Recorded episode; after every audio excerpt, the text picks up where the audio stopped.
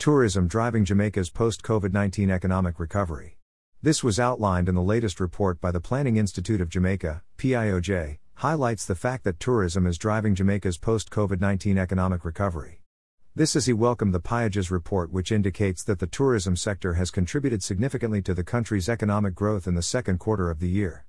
The P I O J yesterday, August eighteenth, announced that the economy grew by five point seven percent during the April to June quarter of twenty twenty-two. Compared with the same period in twenty twenty-one, with the tourism and hospitality sector contributing substantially.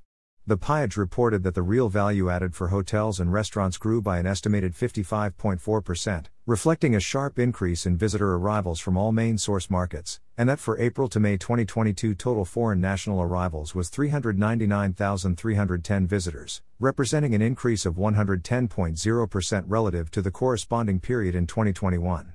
Minister Bartlett stressed that the figures from the P I O J highlight the fact that the tourism industry is driving Jamaica's post-COVID nineteen economic recovery, adding that the results are a clear indication of the resilience of the sector, which is rebounding steadily.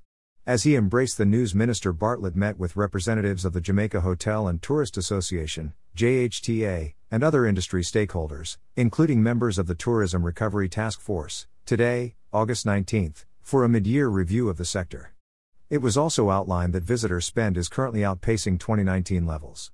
According to Jamaica Tourist Board figures, length of stay is back to the twenty nineteen levels of seven point nine nights, and more importantly, the average spend per visitor has increased from one hundred sixty-eight U S dollars per night to one hundred eighty-two U S dollars per person per night. Minister Bartlett notes that this simply means that the tourism sector is generating more foreign exchange per visitor. So, there is more money circulating in the wider economy, and this benefits various players in the industry, such as attractions, the transportation subsector, and artisans, thereby creating greater economic impact. During the meeting, it was highlighted that since reopening in June twenty twenty, Jamaica has welcomed over three point five million, three million five hundred fifty-six thousand three hundred ninety-four, visitors as of July twenty twenty-two.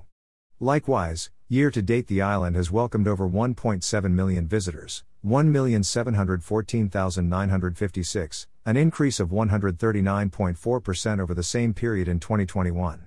There was also an estimated increase of ten percent in visitor arrivals for July twenty twenty-two compared to the same period in twenty nineteen. With increased arrivals month over month, Minister Bartlett said we remain optimistic that our performance figures will return to twenty nineteen pre-COVID record levels by twenty twenty-three. More news about Jamaica.